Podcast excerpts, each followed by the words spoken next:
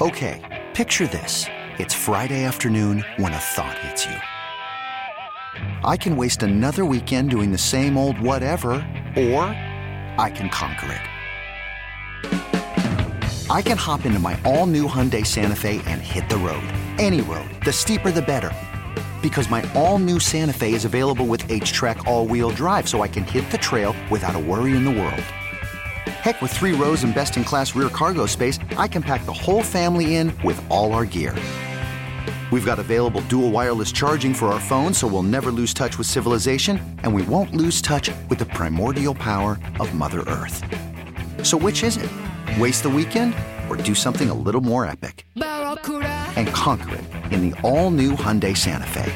Visit HyundaiUSA.com or call 562 for more details. Hyundai, there's joy in every journey. This episode is brought to you by Progressive Insurance. Whether you love true crime or comedy, celebrity interviews or news, you call the shots on what's in your podcast queue. And guess what? Now you can call them on your auto insurance too with the Name Your Price tool from Progressive. It works just the way it sounds. You tell Progressive how much you want to pay for car insurance, and they'll show you coverage options that fit your budget. Get your quote today at progressive.com to join the over 28 million drivers who trust Progressive. Progressive Casualty Insurance Company and Affiliates. Price and coverage match limited by state law. This is the Sports Edge with Rick Wolf on your flagship station for New York sports. The Fan, Sports Radio 66 and 1019 FM, WFAN, New York. Hi, everybody, and welcome to this week's edition of Rick Wolf's Sports Edge. I'm your host, Rick Wolf, and I thank you for getting up early this morning as we start the NFL season and we shift the Sports Edge to an earlier start at 7 a.m. Now, if you recall, on last Sunday's show, we had a, a, a most vigorous discussion of the rise and, and growing impact of travel and club teams and really what their continued rise may mean to high school sports. I mean, if we know, for example, that while high school programs continue, uh, you know, for the most part, to take a, uh, a kind of a wait and see approach with school opening and, and with sports, truth is, most travel programs have been operating since this past June and have been going at it uh, full speed and are operating right now into the fall. And to that end, we had a, a couple of callers last week who suggested that it would be a great help if travel programs were at least overseen by a, an independent uh, association or a group, something like a, uh, uh, you know like Consumer Reports or having an association that is like a seal of good housekeeping, some some kind of outside governing body to provide some real supervision and a sense of assurance not only to the sports parents who pay for these travel teams, but to the travel team operators themselves. Now, I thought that was an intriguing observation, especially because the suggestion was coming from travel team operators themselves. That is, they're the ones who think that third party oversight would really benefit everyone. And to that end, I decided I wanted to talk with Bobby Germano. Bobby, who runs the North Jersey Vipers, a well known, highly respected travel softball program, and Bobby has owned and run the Vipers for a decade. And I'm eager to get his perspective on what's happening with travel programs these days. He's one of the, as I said, one of the club team operators who would welcome some real oversight from a third party. And we'll, of course, take your calls and comments, observations, as always, at 1 337 6666. But first, Bobby, welcome back to the Sports Edge. Rick, good morning. Thanks for having me, and it's a pleasure to be here. Well, let's Let's get into this for a second. Let's first outline for our listeners who may not be uh, aware of, of, the Vipers uh, and your program. I mean, you told me that you and your staff have something like uh, 100 girls uh, on softball teams ranging from, uh, I guess, uh, 10 through 18. Is that correct? That's right. Okay, and, you, and your program uh, doesn't charge for, for trying out. Uh, the annual fee, when again, your the Vipers goes all year round from the fall, winter, spring, and into the summer. You run around uh, three thousand dollars uh, for the program, um, and is, is that all correct so far? That's right. Okay, so when we talked the other day, you used, I thought, a very, very solid analogy. Uh, for example, uh, during the week in in in, the, in your full time job, you're in the mortgage business, which back in the 2000s, early 2000s we all know this uh, the mortgage business really didn't have any oversight uh, and it wasn't until the financial collapse of 2008 and 9 that uh, you know consumers were on their own to try and figure out which mortgage broker was legit and which mortgages were, were good to have and so on and so forth. And you you sort of view the mortgage business as being something like the travel team industry as as being something that's out of control, sort of a wild wild west because there's no real protection for consumers. Yeah, expand upon that, that analogy if you would, Bobby. Yeah, the the similarities are staggering. Uh, you know, when I entered the mortgage business back in it was my high school summer job. Uh, so I would play baseball and I would work in the um, for my dad's mortgage company during the summer. Yep. And you know what what I saw from early on is you know there was the, the training was whatever you wanted to train yourself in. There was no minimum standard. So loan officers were uh, recruited. Uh, they were taught kind of on the job. You would make a phone call, speak to a potential borrower, and you would learn uh, by mistake, by error, but you know some successes. Uh, there was really no best practices, anything like that. And uh-huh. um, in the early '90s, some consumer protection started coming in. there were always some, but you know it, it, it was very open to interpretation. In the early '90s, there started becoming some high cost provisions and some capital requirements and things like that. But for the most part, again, there, there was no barrier of entry, and that's where the similarity is with the uh, travel and club world. Is that there's there's really no barrier for entry. There was no capital requirement for mortgage brokers really to enter. If there were in certain states, it was very minimal. With the uh, 2008 uh, mortgage meltdown, the lenders that survived and the lenders that really grew to prosper um, after those changes are the ones that embraced what you're saying. Uh, the mortgage industry started requiring loan officer and company national registrations in a national database. They started mandating 20 hours of loan officer training, uh, state licensing, uh, background checks, fingerprint checks, credit checks, so that there would not be the uh, risk of somebody trying to um, get themselves out of uh, out of a foreclosure by overcharging a borrower. So all those types of consumer protections were put into place in the mortgage business. So when you translate that into our world here in the sports business, there's a lot of similarities. It's it's pretty eerie, but the ones who want to go and be successful here would embrace it because it would all be for everybody's protection. Well, let's talk about that. I mean, you used the term, for example, like uh, you know, uh, no barrier of entry, meaning in the terms of the travel world that anybody, and I've said this for years, anybody can put out a shingle and start their own travel team. You don't have to apply. You don't have to fill out paperwork. You don't. You just say, okay, I'm starting a team, you uh, can basically decide, you know, what what sport, uh, what age bracket, um, who the coaching staff's going to be, how the tryouts are going to be run. It's pretty much left to the individual uh, entrepreneur. And again, the, the, the, sports parent, the consumer, has no real um, way to do any homework or to check on this or have any uh, place to, to go and complain if there is a problem. Uh, so, when you say, as somebody who's run a successful program, and I know you go to great lengths to make sure you are very transparent uh, about the, the Vipers. Uh, it, has got to it got to sort of make you nuts uh, every so often when another travel program pops up out of nowhere, and you sort of say, "Wait a minute, this travel program. Uh, it's not like you don't have a problem. I mean, look, everybody can be entrepreneurial. That's great. That's fine. But it sure would be helpful if there were some some basics uh, to make sure that program was going to be legitimate, and, and, and the parents who pay you know pay the fare for their kids playing these travel programs, if they had some sense of reassurance of what was going on. Yeah, you're you're absolutely right. Uh, when I say no barrier of entry, uh, in order to hang your shingle, yep, uh, you need an insurance policy, which is not difficult to get. A lot of the bodies that are out there that will sanction tournaments and things like that, th- things of that nature, they they will offer insurance on their website. So uh, it's really go in, register, pay your fee on your credit card, and and you can be insured. You need 12 players to get one team.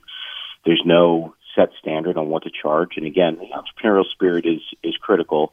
Uh, you can charge whatever you want. Uh, you need to get facility access. You know, whether that be your basketball court, field, you know, whatever sport you're in. Our mm-hmm. case, it's softball fields. Mm-hmm. Uh, because we are in the Northeast, there needs to be a year-round component, so there needs to be some kind of an indoor access, um, and then figure out what leagues and tournaments to play in. And it, there, there are so many options, you know. And ju- just to piggyback on that for a second, I, I did some research in, in preparation of being here. Within a 30-minute drive of where we are, there, there's anywhere from 15 to 20 other club programs that I know of. I had a conversation with one of our coaches last week that they were setting, they, they were in contact with a team to set up a scrimmage, and it was a program I never heard of, and that's great. It, our first responsibility is to the game, and if kids are playing and there's a, a program that's out there that's offering that opportunity, that, that's a great thing. We, we, we all need to embrace that, that kids are playing this sport that we love. That's great. But the thing is, is that we had no idea who they were, and okay, that's fine. So, so what's the risk to that? But there, within 30 minutes, there's there's 15 to 20 that I know of. Within 60 minutes, there are 60 programs minimum that I know of that are out there. And then if you look at the rankings in the tri-state area on one of the uh, websites that I looked at, there's over 200 teams on record. Those are ones that are registered with that body uh, in the tri-state area that are out there. So 200 options and you think about all those kids and all those parents and all those interactions and all those coaches and everything else. I, you know, I think 95%, 98%, hopefully 99% are great. But, you know, there, there's certainly a risk factor there that um, should, should be looked at and looked at seriously because you, you don't want everybody to get impacted by a couple of things that, when you, if you look back, could be easily addressed. We're talking with Bob Germano, who is the owner of the North Jersey Vipers softball program. We're talking, he's being incredibly candid about what it's like to, to run a travel program and the fact that, as you just heard, talking about the fact there are literally, uh, you know, hundreds of competitive programs. Um, and travel programs, of course, did not exist 20 years ago. Now they're everywhere, not just in Jersey, but clearly all over the country in every state. Uh, they are started by, by sports enthusiasts, usually many times their parents who want their kids to play against uh, what they feel is better competition or have a season go longer to get more in depth coaching. But again, as you just heard, there is no real barrier of entry. Anybody can do this. Uh, you just basically, depending on the sport, as long as you get a facility, whether it's a basketball court and you obviously rent that, or you a field for softball or baseball, uh, you get the insurance and you get the word out and, and put up a website and you're ready to go. I mean, it's as simple as that. Uh, particularly in this day and age where we've had so much uh, economic turmoil uh, due to the pandemic, I would imagine we're going to see even more people go into the travel sports business. business. Again, a few years ago, Time Magazine uh, said that the youth sports industry, a lot of which is obviously the travel uh, and club teams, is a $17 billion industry. 17 billion as i'm going to give you a point of comparison major league baseball is a $9 billion uh, industry. So you can see what I'm talking about. That this is a huge, huge operation. And and you know, uh, Bob, you, you were very kind. You said that you thought maybe as many as 98% of most of these teams are well run and they're legitimate. Uh, I think that's being probably a bit optimistic because the fact is, and we know this, that uh, you know travel programs are for-profit operations. Uh, there may be a few out there which are uh, 501c3 designations as non for profit, but most of them are running because somebody says this is a way I can basically provide some sort of extra sports, uh, perhaps for my son or my daughter, but also I can make some money off of this. And as I said, I, I think that's where parents especially naive parents who haven't been through this before uh, with their son or daughter, may all of a sudden run into different kinds of philosophies, roadblocks, concerns about playing time uh, you name it. I mean, this is what we're talking about. And again, travel programs, as I said a few minutes ago, whereas the high school sports seasons are being postponed or delayed, travel progr- programs are up and running and have been all summer. Yeah, they have. Um, we're, we're in a tournament this weekend. Uh, we have three of our teams there in Central Jersey. They're doing a great job. They they, they I think they're doing uh, some really good things with the uh, COVID compliance stuff, with uh, keeping the dugout areas clean and the food stations and all that kind of stuff. But yeah, if you were to put um, if you were to take a twenty thousand foot view from a from above and look down, it would probably look very similar to what you're used to seeing. Um, you know, historically, it's Yeah. it's great. The kids need it mental health wise. It's it's awesome. Yeah, there was a, a study a week or so ago about the, the mental health uh, concerns with uh, high school athletes. Obviously, uh, those kids who uh, did not have a chance to play in the spring, uh, their, their sports seasons due to the pandemic, and the fact that the kids, not not surprisingly, were, were depressed. Well, I'm thinking, yeah, if I was an athlete in high school, and I'd be very, very angry and upset that I couldn't play for my high school team last spring. But the fact is, if you're a serious athlete, uh, you're probably playing on an outside travel program. And so those kids just said, okay, I missed my high school uh, spring season, but I'm playing for my travel squad all summer and into the fall. I mean, it, it's, uh, again, for parents today, the reality is that, uh, yes, you definitely want your son or daughter to play high school sports because of the great connections, the, the friends they're playing with, and so on and so forth. But if the kid has any chance or thoughts of going on to play at, at the collegiate level to be scouted and recruited, they're going to have to play on a travel team. And, and that's where parents have to really sort of figure out okay, which programs are the best, which ones are the best run, can I afford it? What kind of commitment is this going to be? And so on and so forth. And that gets back to my, my original question today, uh, Bobby. You're talking about the fact that we have to get to a point where we have some real provisions for parents to understand that travel teams need to be investigated, to have a sense of transparency, to be parents need to be assured that they're they're signing a kid up for a legitimate uh, operation. Okay, let me let me take a time out. We're talking with uh, Bob Germano of the New Jersey, I'm sorry, the North Jersey Vipers, and we want to talk about you know the evolution of, of travel programs and how they're going to you know continue to rise, and they're going to have parents asking more and more questions about uh, how they're run. And I'm eager to get your everybody's thoughts and comments at one eight seven seven three three seven sixty six sixty six. When I come back, we'll start taking some calls. Stay with me. Welcome back to the Sports Edge. I'm your host, Rick Wolf. We're talking this morning with Bobby Germano of the North Jersey Vipers softball program. We're talking about, we're doing kind of a deep dive into the inner workings of, of travel and club teams, and, and not only how prevalent they are all, throughout our whole area, but all over the country, but also what it means to, to start and to run a program. Uh, and again, we've reached a certain point here with our youth and amateur sports where, quite frankly, we know, of course, of the issues with the pandemic and the high schools and school districts trying to figure out what's the best time to start and which sports are high risk and low risk and whatever. But the travel programs have been running all summer and continue to run into the fall and into the winter. Um, but, and I'm, Bobby, I'm going to take your calls, friends, at 1 337 6666. But, Bobby, I am curious, what do you hear uh, from the, the girls in your program uh, regarding their own high school uh, softball programs, and and uh, what's their reaction to the fact that their season was canceled last uh, spring, and that hopefully they'll play in the in the spring at a shortened season. How do they how are they reconciling what's happening with their high school teams as opposed with, with their travel softball programs? The high school teams losing their season was tragic for a lot of them. Uh, you know, they put in so much work. The shutdown started right as they, in New Jersey anyway, started just as they went back. Um, I think they had three or four days of practice, and that was it. We had a lot of kids primed for an, an incredible year, you know, from freshmen to seniors.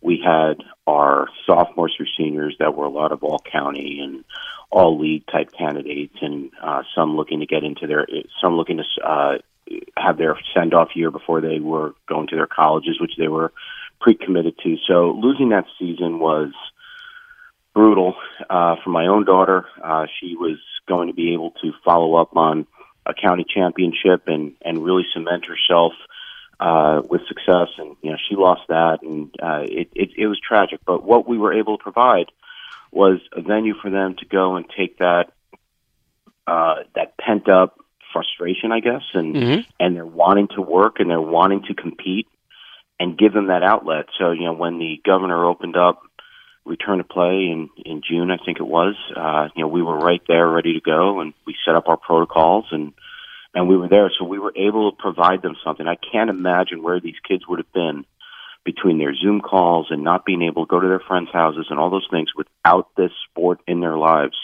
uh, we were able to fill a gap there that was I, I can't even measure. But the loss of their high school seasons can't be uh, can't be overstated. Uh, it, it was it was a big blow. So basically, you do feel uh, deep down, uh, you know, obviously being a sports dad yourself, that that high school sports and travel programs can coexist. Yeah, as a matter of fact, I, I'm a big proponent of it because where, and I know that our our vision here at the Vipers is is a little bit different than some others, and that's okay. I think that's what makes the the difference and the exploration for the parents really essential because they need to pick the program that's best for them and we're not for everyone and everyone's not for us and, and that's okay. But we fully embrace that high school experience because being a high school athlete myself, it's it's like that rite of passage where you're playing for your community. You want to see where you where you fall in the line of all the great athletes in your town or your school district that preceded you and that will come after you. You know, where do you rank on your scoring records, hit records, pitching records, you know, whatever it is, it, it doesn't matter. But do you have the opportunity to put another banner in that gym yeah. that that you attend? And you're playing for your community, and and that's something that the club world cannot provide. And it's essential to their experience, and it's something that we fully support. We tell our younger players, Rick, that when they are at like 12 and 14, say, look, you're going to get much better playing here. We're going to teach you all the fundamentals and the uh, how to hit, throw, whatever. But we don't want you to just make your high school team. We want you to go in and start on your high school team. We want you to go in and say, "Wow, our Viper practices are harder than this. This is this is easy." So we are setting them up to succeed in their high school program so that they can ha- they can play their part in that lineage of their school districts. Well said. Okay, let's let's uh, as promised, let's get this one of our callers at uh, one eight seven seven three three seven sixty six sixty six. Let's start our, our, conversation this morning with Ed over in Queens. Uh, Ed, good morning. Uh, you're first up on the fan with Bobby Germano. Thank you. Good morning. I listen to your program. Really enjoy it. There's not too many programs unless you're you're unique. Let me get that out of the way. My question is, uh, I've been involved in, in, in little league sports and and and um, all of them, but specifically baseball, because that's what I do. I love teaching the game. Mm-hmm. And my question is, with all the travel programs, they've been around a long time. Um, how do we get our little leagues that are kind of disappearing, the kids that are good players and their parents do go to travel teams, but where do we get, where can we find a three inning player or the kid that didn't, you know, just wants to play or the parents just say, hey, I don't want competition. I just want my kid to enjoy the game, learn the game, and hopefully then he can choose what he wants to do when he's older. So my my my other connected question is, what happened to the Little League Williamsport RBI, uh, Babe Ruth baseball sponsored by Cal Ripken? Could these people come in and say, hey, uh, let's form something else to get you know to keep our population growing? It's hard in the inner city. It's hard when populations change, dramatics change. So those are come think my concerns.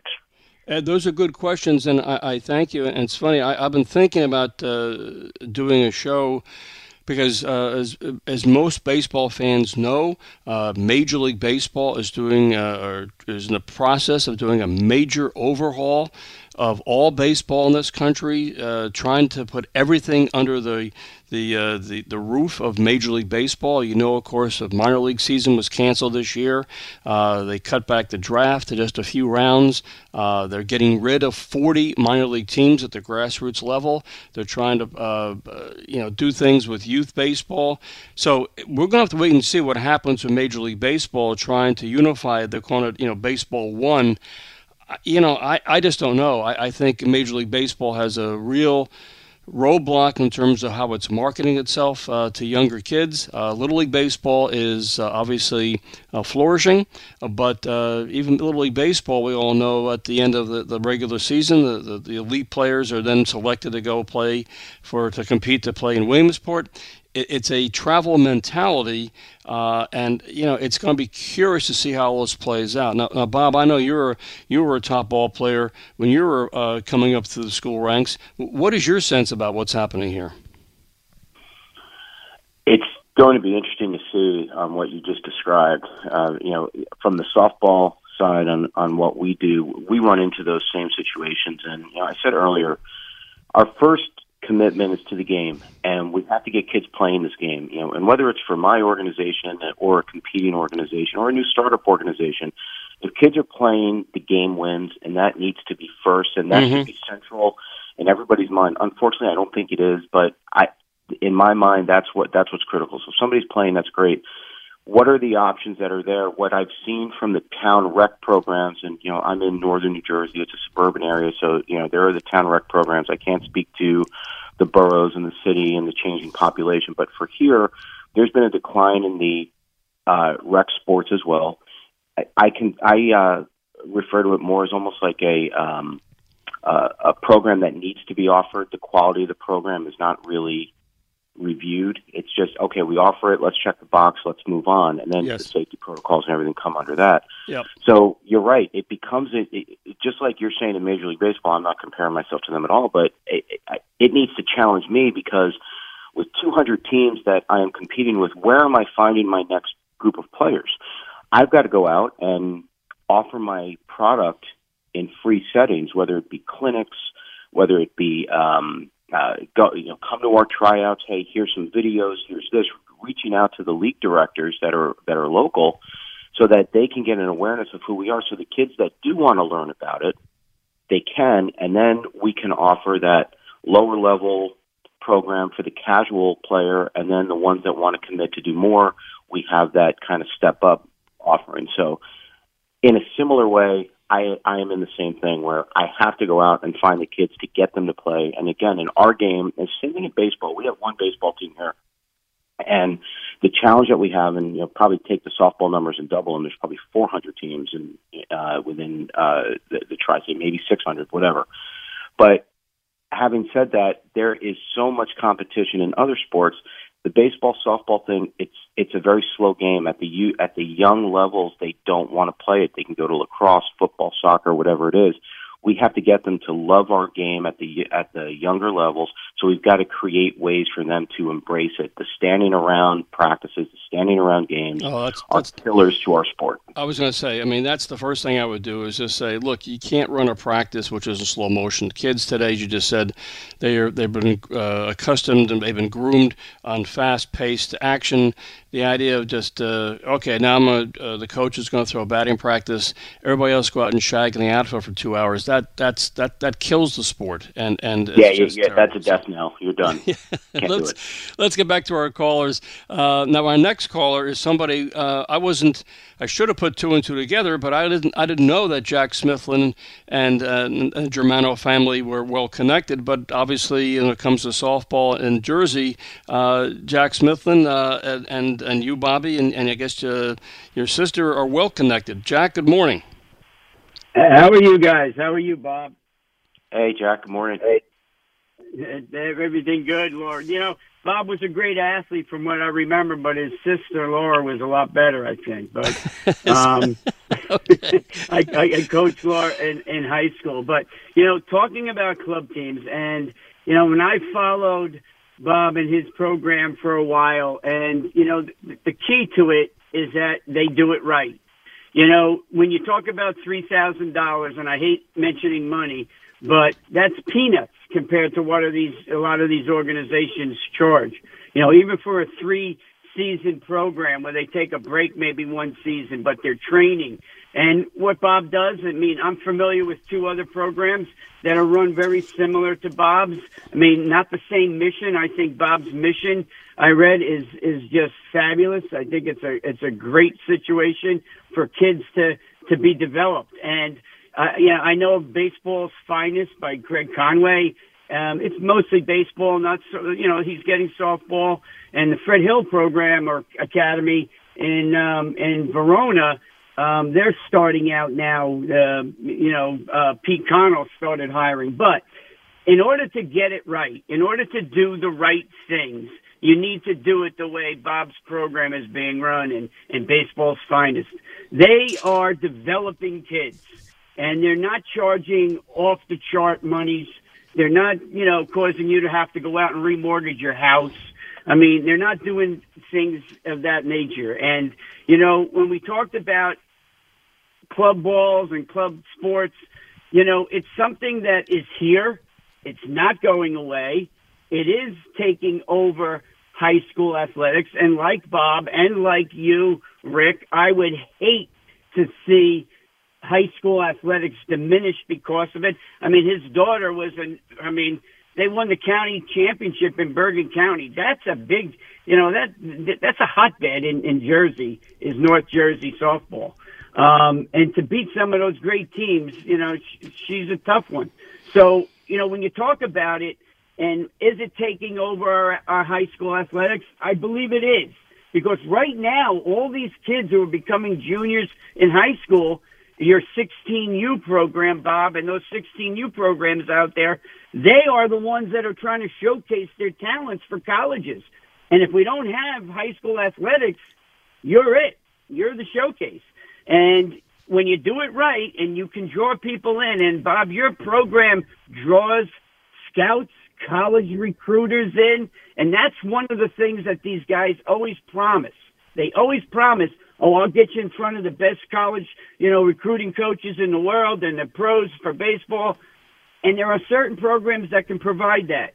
Your program does provide that. And that's what, you know, when you're going to promise something, you got to do it. Rick, in your book, and I mention it all the time, the Sports Parenting Edge, your book that you wrote 20 years ago, you wrote a whole chapter on what to look for in a travel and club team before club teams were even out there. Yeah. So listen, Bob, you're doing it right. Keep up the great work. Let's try to get together and get something going. You know, me co- coaching at the college level now. You know, Division Three is a tough program in New Jersey, one of the best in the in the country. So, and just keep doing it right. Keep Laura in your program, and you know, and you'll keep it strong. Uh, well Thanks, said. Th- thank you very much, Jack. And and uh, you know, uh, I, you know, I just echo what Jack had just said, Bob. I, I, I guess the one thing that people who are new to kids who are going to travel programs is it fair to say that the yes, of course, you're going to offer personal instruction, uh, maybe tougher practices, more of a deep dive into the uh, the skill training. But is it true that you find that that um, the reason the kids come to travel programs uh, is because there's this lure that uh, at some point, if they progress and develop their talents, they will be have a chance to get their game and, and to showcases in front of college coaches and perhaps get a college scholarship. Is that, is that you know what? the- It's segmented. Uh, we come out in our in our mission statement, I guess, as Jack said. Yeah. Um, we're very clear on who we are. We're also clear on who we're not. We do, you know, we did recognize a long time ago in doing this that you do need to have that offering and you do need to provide that forum for kids that do want to get to the next level. Yeah. And it's great. I embrace it. There are all varying approaches to it. There are some programs that uh, you know, the leadership of the program will not allow you to contact coaches on their own, on your own. There are some that uh, are still doing it the way it was probably done 10, 15, 20 years ago, where they call the coaches themselves and they will set up meetings for you. And, uh, you know, and then there's ways of doing it today. You know, we, we have a, um, uh, we have a platform that we utilize that we can provide the metrics of how many messages our kids are sending to college coaches, how many engagements with coaches that we have, how many video profiles that have been watched, how many messages have been sent, received, uh, total engagements, how many players we have that have never looked at our platform. They have it, but they've never created a profile. And so it's a numbers game still to get it. It's like jo- it's like a job uh, search. It's no different. So it's it, there's a lot on the player that needs to do it, and through that process, they realize if they really do want to make that commitment. So we provide that forum. It's there. We've had tremendous success with it. We've had some that said thanks, but no thanks, and that's okay. But you know, we have to offer it. We we are very clear on what it is. We will help everybody. We will make those calls to colleges. We certainly do uh, on a regular basis. But we're just going to make sure that the reputation of our program stays intact. We'll start making that contact when we know that our player is serious and drilling down into that program. We're talking with Bobby Germano of the North Jersey Viper softball, and again, we're doing, a, th- to my way of thinking, just a fascinating look into uh, the inner workings of a, a very legitimate and well-respected uh, travel program. Uh, and we're taking your calls at one eight seven seven three three seven sixty six sixty six. Uh, Bobby, let, let, me take a, a, pause here, a timeout, uh, and when I return, we'll continue our conversation. Uh, I, I, want to tell a story about. Um, well, a travel a kid who played travel soccer and, and the problems that he ran into and his parents as well. Anyhow, stay with me. Back with more after this timeout. Uh, just a quick uh, programming note that uh, following the uh, Sports Edge this morning is the NFL preview show. Uh, as you all know, the Giants and Jets uh, will begin to, their season today and on Monday night, so make sure you get what's happening with the NFL preview program. I always invite you to ask to follow me on Twitter at Ask Coach Wolf, and you can go to AskCoachWolf.com, uh, my website, for a variety of books that I've written and other resources when it comes to sports parenting. Uh, my, nest, my guest this morning is Bob Germano of the North Jersey Vipers. We're talking about travel sports and and you know what what it's involved to to run a program uh, and do it in a legitimate way, and why there needs to be some real oversight and supervision of these programs. So, you know, again, we want to make sure the sports parents who are paying real money uh, are knowing what they're paying for is going to be legitimate. Uh, let's go back to our calls. Let's go to Mike in New Jersey. Mike, good morning. You're on the fan. Hi, good morning, gentlemen. Thanks for having me on. Uh, yeah. Very familiar with Bob's program. My daughter had tried out a few years back. She was a very good high school softball player, and and um, we we made team. We just decided to go somewhere else because of proximity of where we live. But outstanding program, and I and I found this program by doing my research, and I think that's part of the problem that parents don't do their research. They're just happy their kid makes a team, they can pay some dollars, and they think it's going to be a little better than Little League or much better than Little League. So I guess my question is, uh, in terms of oversight, what would you be looking for? I'm actually on my way right now to uh, my 12 year old son's club team uh, game, and we're very happy. Uh, it's one of the teams that your last caller mentioned. Very happy with the coaching staff because we did our our our research. But as a small business owner, over, oversight is expensive. It's it's time consuming. What would you say would be the right level of oversight, or what would you be looking for specifically from someone who owns a club team? Mike, that's a good question, Bob. Uh, being a sports parent yourself, why don't you take a take a crack at that? Thanks for calling, and uh, I'm sorry that we weren't able to have your daughter in the program. Um, but there are some national organizations out there that offer some things, but you know it's kind of disjointed, and I think their intentions are good. One uh, governing body ha- say, says they have 150,000 organizations. They offer resources on one-on-one interactions, preventative training, uh, team travel, roster management. Um, there's safe sport out there on sexual misconduct and awareness, things of the, things like that. And you know, if you were as a organization, so just like in our mortgage business, where we have to uh, register and get certified and get licensed and and those kinds of things. I think where you said you did your research and your due diligence, and that's key. That's critical. And like I said, you know, for us, we're not for everybody, and and everybody's not for us, and that and that's great. Your your daughter played, and that that's the key thing.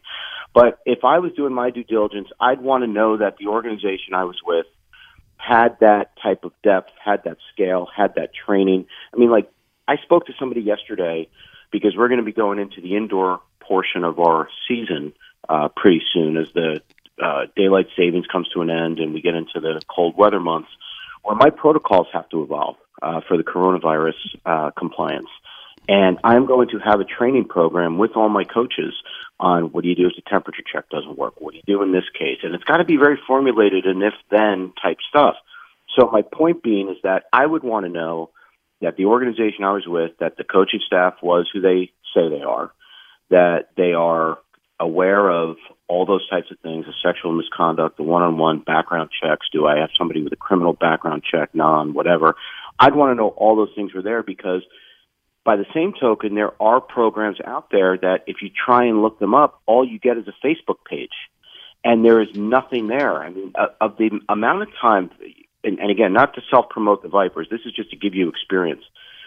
In in the ten years that we've been doing this, if I were to look back ten years ago, how we ran this thing, and how we run it today, totally different. I, I would tell you that 80% of my time running this program has nothing to do with softball. It's about website management. It's about registrations. It's about field permits. It's about cutting checks. It's about making sure that coaches' needs are, are met. It's about making sure that the facility is up and running and I'm dealing with electricians and contractors and things of that nature. Uh, this weekend is the first time I am actually coaching softball in weeks with all the hours that I've put in. So I would want to ensure that my daughter was playing in a program that had all those types of things. And there's no certifications. There's no even best practices. There's no um, groups that come together and say, "Hey, let's do. How do you guys handle roster management? How do you handle escalations? like, if you have an escalation, and is there a board? Do you go to the owner? What happens? Uh, you you have no idea what it is. So, like, we put all that information out. I notice a lot of organizations don't, and that's where my transparency is critical because ultimately, we are a customer service business. There's no need in the marketplace for another average club so we have to be above average. And this is where my sports background and competitive nature takes over is that when I see other organizations entering the marketplace or I see other representations being made and I lost a player for XYZ reasons, and, and that's fine, it challenges me to be better. So I've got to go out and figure out, okay, how do I overcome that? How do I prevent that from happening to the next kid? So that's where my approach is, where um, th- there's no certifications for anyone to take minimal training to show that they provide X, Y, Z, and you want to make sure. I, I, I was joking with somebody yesterday. If I put a posting out there and just used a bunch of superlatives in the name, we are the future gold elite rainbow future Olympians. I wonder how many responses I would get. Well, I and it'd be it'd be a fascinating experiment. Bob, I, am listening to what you say, and this is exactly why I want to do this show this morning because there are so many sports parents out there who are new to all this, and, and what you just you know, basically went down and ticked off the fact that most of the job you do is of an admin variety. There are no certifications. There are no there are no registrations. There are no oversight. There's nothing. Uh, and you, if you you know if you don't do your homework and do a lot of homework, you end up with your kid in a bad program. Uh, as you said, some programs just put out a Facebook page and and people still come to it. It's just bizarre that we've been doing these things for so long and there's no oversight. I mean, I get a lot of calls, a lot of emails from parents who are outraged uh, that their kid is on an elite travel program. I mentioned before the break, uh, there was one young man who uh, had played for three years with a, in a very, very uh, elite club soccer program and uh, was dedicated to it and devoted to it and went to every practice and it was a long commute and so on and so forth for three years and then by the time he got to be between his uh, junior year and senior year in high school, when he thought, now I'm going to the major showcases and now I can really get a chance to show the college coaches what I can do, suddenly the, the, the, the, the travel program, the, the, uh, the club program, he, he got diminished playing time. And, and, that's where the dad reached out to me and said, "What's going on?" I said, "Well, I have a feeling that that the, the club program either feels that your son is not going to get a lot of attention as a college player, so they're just going to not have him play much." It was outrageous. It was wrong. It was really just unethical, and that's exactly what happened. The kid didn't get any field any uh, substantial offers from college, even though he'd been in this program for three years and had bought into it and paid a lot of money. Uh, his parents had paid a lot of money, and it just didn't happen. I mean, it just, and the, the program said, well, that's the way it goes. It's as simple as that. These kind of stories are just heartbreaking, and unfortunately, it's the it's it happens all too often with these sort of unlicensed, unregulated, uh, you know, programs. They can do what they want to do, and if it doesn't work out for your kid, well, so be it. Uh, it's it's really it's really heartbreaking. And, and, and as I said, since a lot of money is being paid, a lot of parents are counting on this for maybe the kid to get a college scholarship or partial scholarship. It's just outrageous. Bobby, I'm sure you hear you hear other similar stories just like this. So that certainly the time has come. Time is right for somebody to say, okay, let's get a like a, a consumer reports of travel and club teams. Let's get an association to oversee all this uh, to make sure that when you when you sign on your kid to uh, to a program like this, you know what you're going to get involved in, and if things go sideways, you have a way to get this uh, corrected.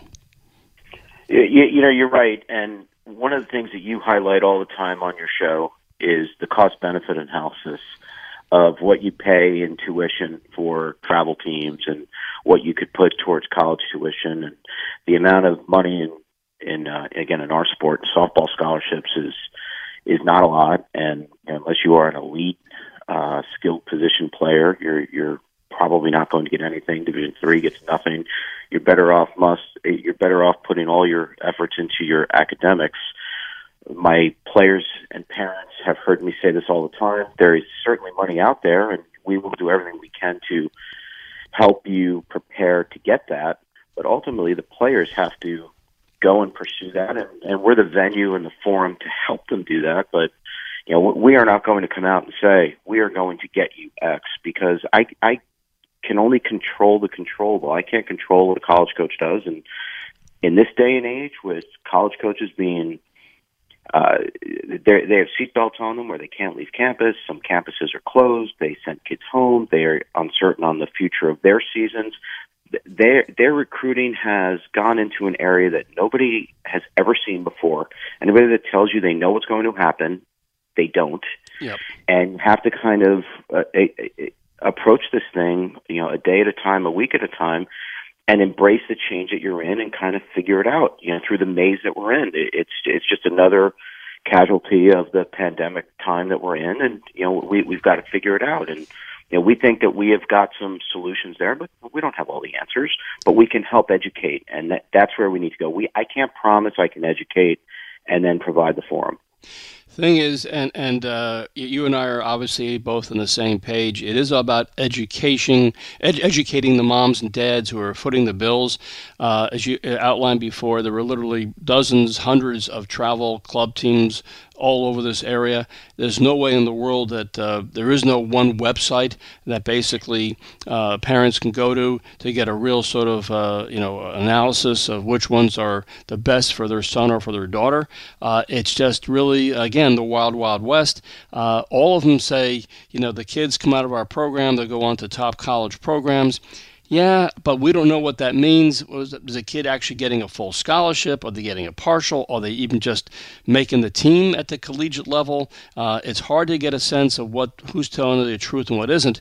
So again, if there's one takeaway from this, and I know you feel the same way, Bobby, it's got to be all about doing your homework as a parent. You got to do your due diligence, shop around, look around, see the programs, go to practices, see for yourself to see a sense of what, what kind of instructions going on, how the coaches coach, uh, and the interaction with the players and the coaching staff. Otherwise, you're just taking a big, big gamble with your money. Yeah, a big, big gamble with your money. Uh, it's time that you can't get back, and you know the the parents.